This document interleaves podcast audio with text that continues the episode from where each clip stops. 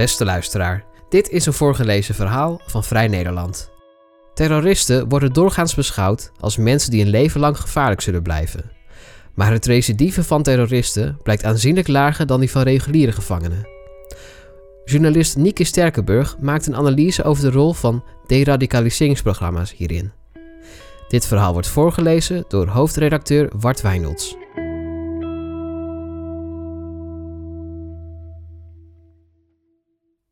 Komt iemand radicaler en gevaarlijker uit de gevangenis dan hij erin gaat? En kan je als overheid überhaupt invloed uitoefenen op een veroordeelde terrorist door hem of haar een programma te laten doorlopen? Die vragen lijken met het oog op de terugkeerders uit het kalifaat relevanter dan ooit. Toch wordt de discussie erover vaak gevoerd aan de hand van anekdotisch bewijs. Dat is niet zo vreemd, want cijfers over successen van programma's ontbreken. En al zou een programma goede resultaten opleveren, er hoeft maar één terrorist na vrijlating een aanslag te plegen en meteen zullen alle succesverhalen worden overschaduwd. Wat gevangenschap met iemand doet, wisselt.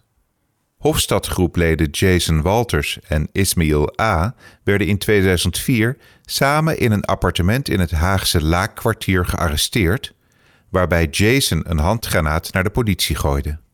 Ze zaten allebei een jarenlange straf uit op de terroristenafdeling in Vught. Jason deradicaliseerde en zwoer zelfs zijn religie af, terwijl Ismail A. jaren na zijn vrijlating afreisde naar de Islamitische Staat. Het bekendste voorbeeld van iemand die nog radicaler werd in de gevangenis is wijlen IS-leider Abu Bakr al-Baghdadi. In 2004 werd hij als relatief onbekende strijder vastgezet in Camp Bucca, een gevangenis in Irak, waar de Verenigde Staten de scepter zwaaiden en die door de bekende terrorismeonderzoeker Jessica Stern is gekwalificeerd als een soort universiteit voor de groep die uiteindelijk IS zou worden. Nadat al-Baghdadi Camp Bucca verliet, kon hij meteen toetreden tot de hogere rangen van de terreurorganisatie die we nu kennen als de Islamitische Staat. Een ander bekend voorbeeld is Ayman al-Zawahiri, die in 2011 Osama bin Laden opvolgde als leider van Al-Qaeda.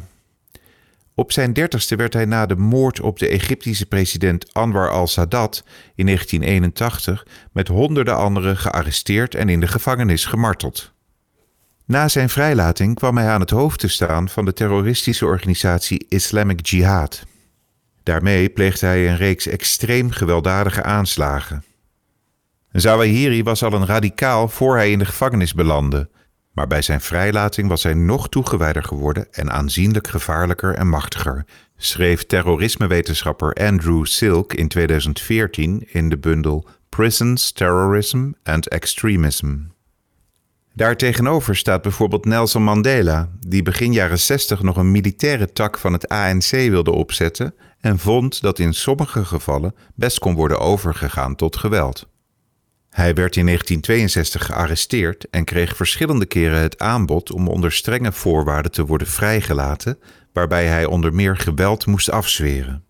Mandela bedankte ervoor en zei dat het ANC zijn gewelddadige strijd pas zou staken als de overheid ook zou afzien van geweld.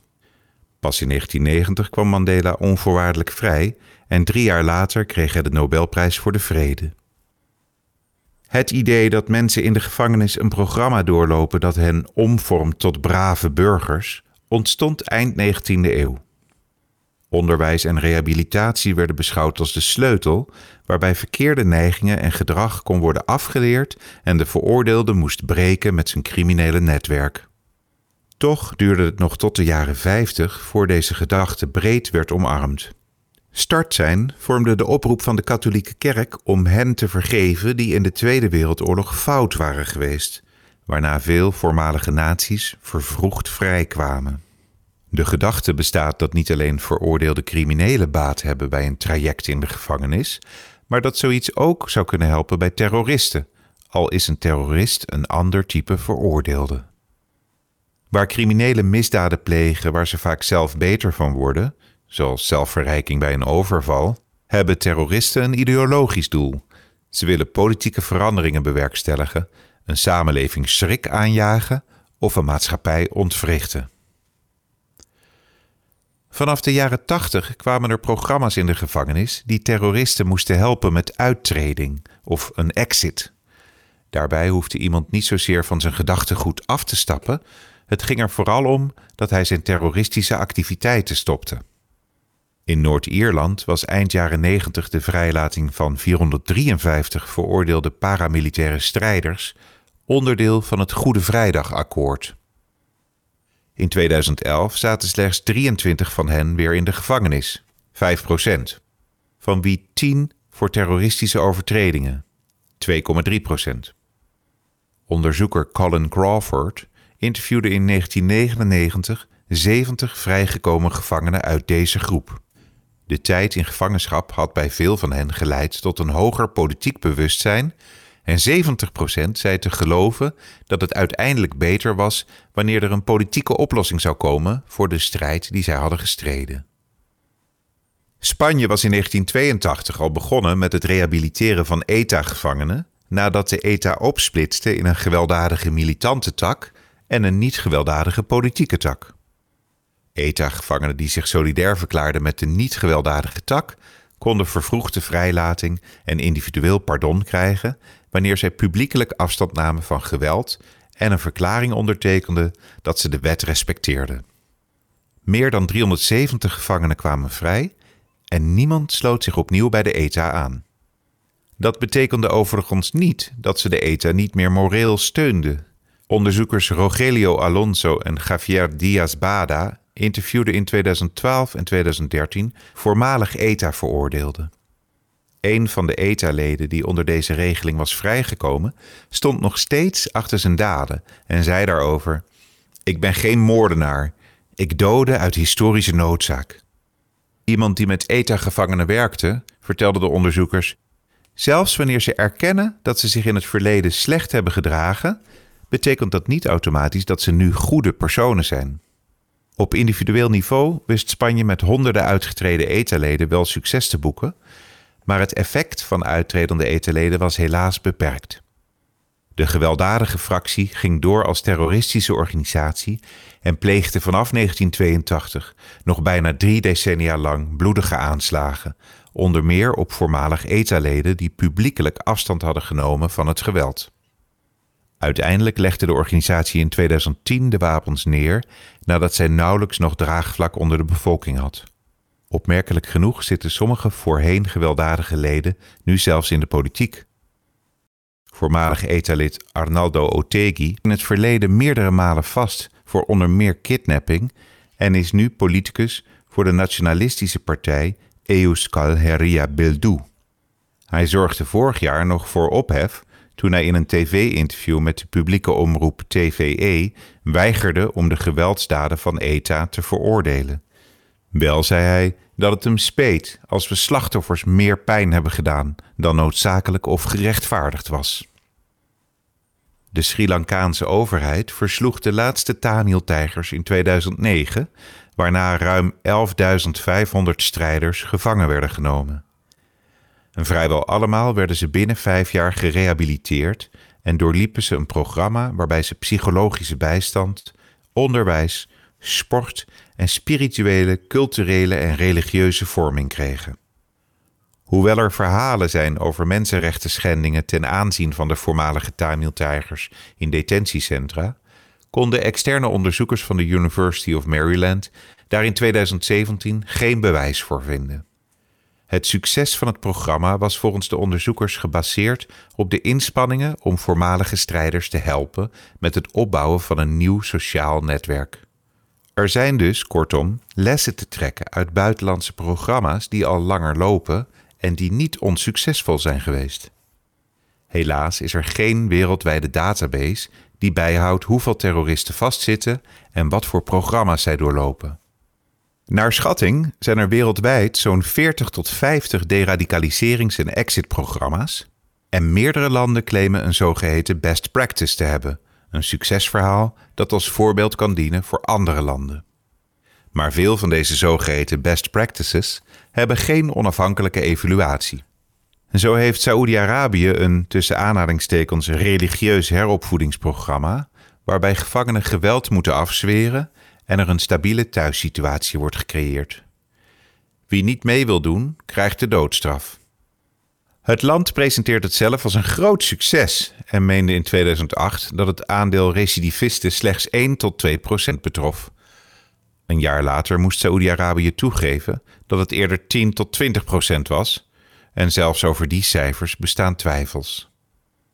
Dichter bij huis is er bijvoorbeeld een Brits programma opgezet voor rehabilitatie, de Unity Initiative. De afgelopen acht jaar zouden 50 veroordeelde terroristen het programma hebben doorlopen, die na de vrijlating niet opnieuw de fout ingingen. Maar het zijn eigen cijfers die voor buitenstaanders niet te controleren zijn.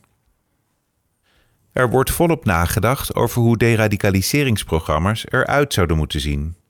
Al zijn er ook grote verschillen. Zo worden terroristen in sommige landen, waaronder Nederland, strikt gescheiden van de rest van de gevangenen. Andere landen geloven juist dat dit alleen maar leidt tot een versterking van zowel het individuele gedachtegoed als de vorming van terroristische netwerken. Veel West-Europese landen vinden dat een speciaal programma in de gevangenis niet mag ontbreken, terwijl er in de Verenigde Staten, voor zover bekend, geen enkel programma bestaat voor veroordeelde terroristen. Toch lijkt ook dat succesvol te zijn. Omi Hotwitz van de University of Idaho schreef vorig jaar in haar artikel The Terrorism Recidivism Study dat er sinds de aanslagen van 11 september 2001 in de Verenigde Staten 561 mensen zijn veroordeeld voor terrorisme. Inmiddels zijn er 247 op vrije voeten en 9 zijn opnieuw veroordeeld. Geen van hen is opnieuw veroordeeld voor terrorisme. Haar collega Christopher Wright van Austin Peay State University concludeerde dat er in de Verenigde Staten op het gebied van jihadisme in 30 jaar tijd hooguit één of twee recidieve zaken zijn geweest. In het eerste geval ging het om iemand die na de vrijlating opnieuw een wapen kocht, waarvan onzeker is of dit voor een terroristisch doel was. In het tweede geval ging het om iemand die vermoedelijk een terroristisch motief had, maar die bij zijn arrestatie werd doodgeschoten.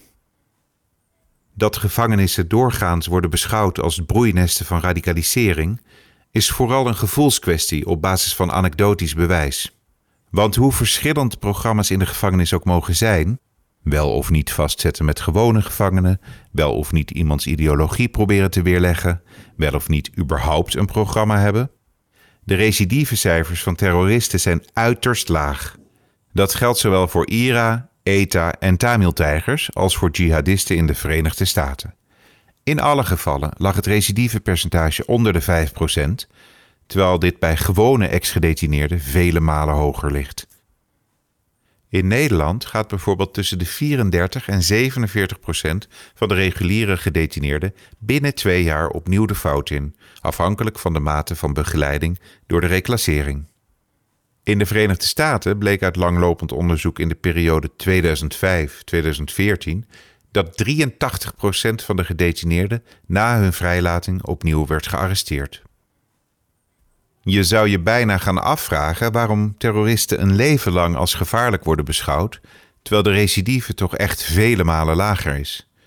Zelfs als je niks doet met veroordeelde terroristen, heb je nog een laag recidivepercentage, concludeerde terrorismewetenschapper Andrew Silk vorig jaar op het jaarlijkse congres van de Society for Terrorism Research in Oslo. Is de gevangenis effectief voor terroristen? Of zijn terroristen gewoon anders? Silk benadrukte dat meer onderzoek nodig is, maar heeft er wel een vermoeden over. Reguliere gevangenen komen na hun vrijlating terug in dezelfde omgeving als ze daarvoor hadden. Bovendien pleegden ze vaak een misdaad voor zichzelf. Terroristen waren bij hun daad politiek gemotiveerd en wilden daarbij ook iets voor anderen doen.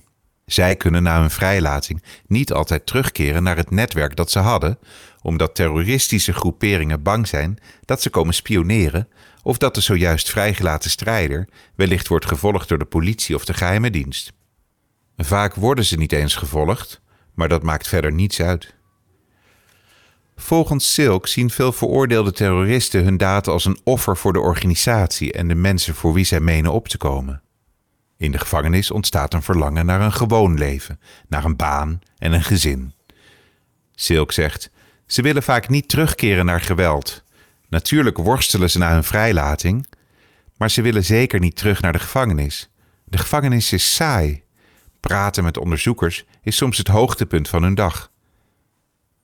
Zijn al die programma's in de gevangenis dan wel nodig, als veel veroordeelde terroristen toch al de neiging hebben om niet meer de fout in te gaan? Daarover zei Andrew Silk in Oslo: Well, it doesn't make things worse. Hoe moreel verwerpelijk terroristen soms ook zijn als het gaat om hun denkbeelden en daden, er zijn hoopvolle voorbeelden uit het verleden van organisaties waar paramilitaire strijders en terroristen uiteindelijk op grote schaal zijn uitgetreden. zelfs al koesterden ze nog altijd hetzelfde gedachtegoed, ze stopten met het gebruik van geweld. Maar al dit soort voorbeelden worden direct van tafel geveegd wanneer vrijgelaten terroristen bloedige aanslagen plegen.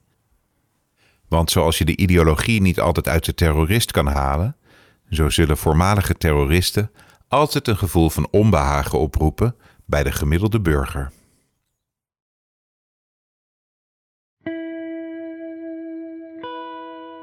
Wil je deze podcast steunen? Dat kan door een abonnement op Vrij Nederland te nemen. Voor onze trouwe luisteraars hebben wij een speciale aanbieding. Een half jaar Vrij Nederland online, tijdelijk voor maar 15 euro. Kijk voor deze aanbieding en de voorwaarden op vn.nl/slash podcast. Wil je vaker een voorgelezen verhaal van Vrij Nederland beluisteren? Kijk dan op vn.nl/slash voorgelezen of abonneer je in Apple of Google Podcasts, Spotify of een andere podcast-app naar keuze. Bedankt voor het luisteren.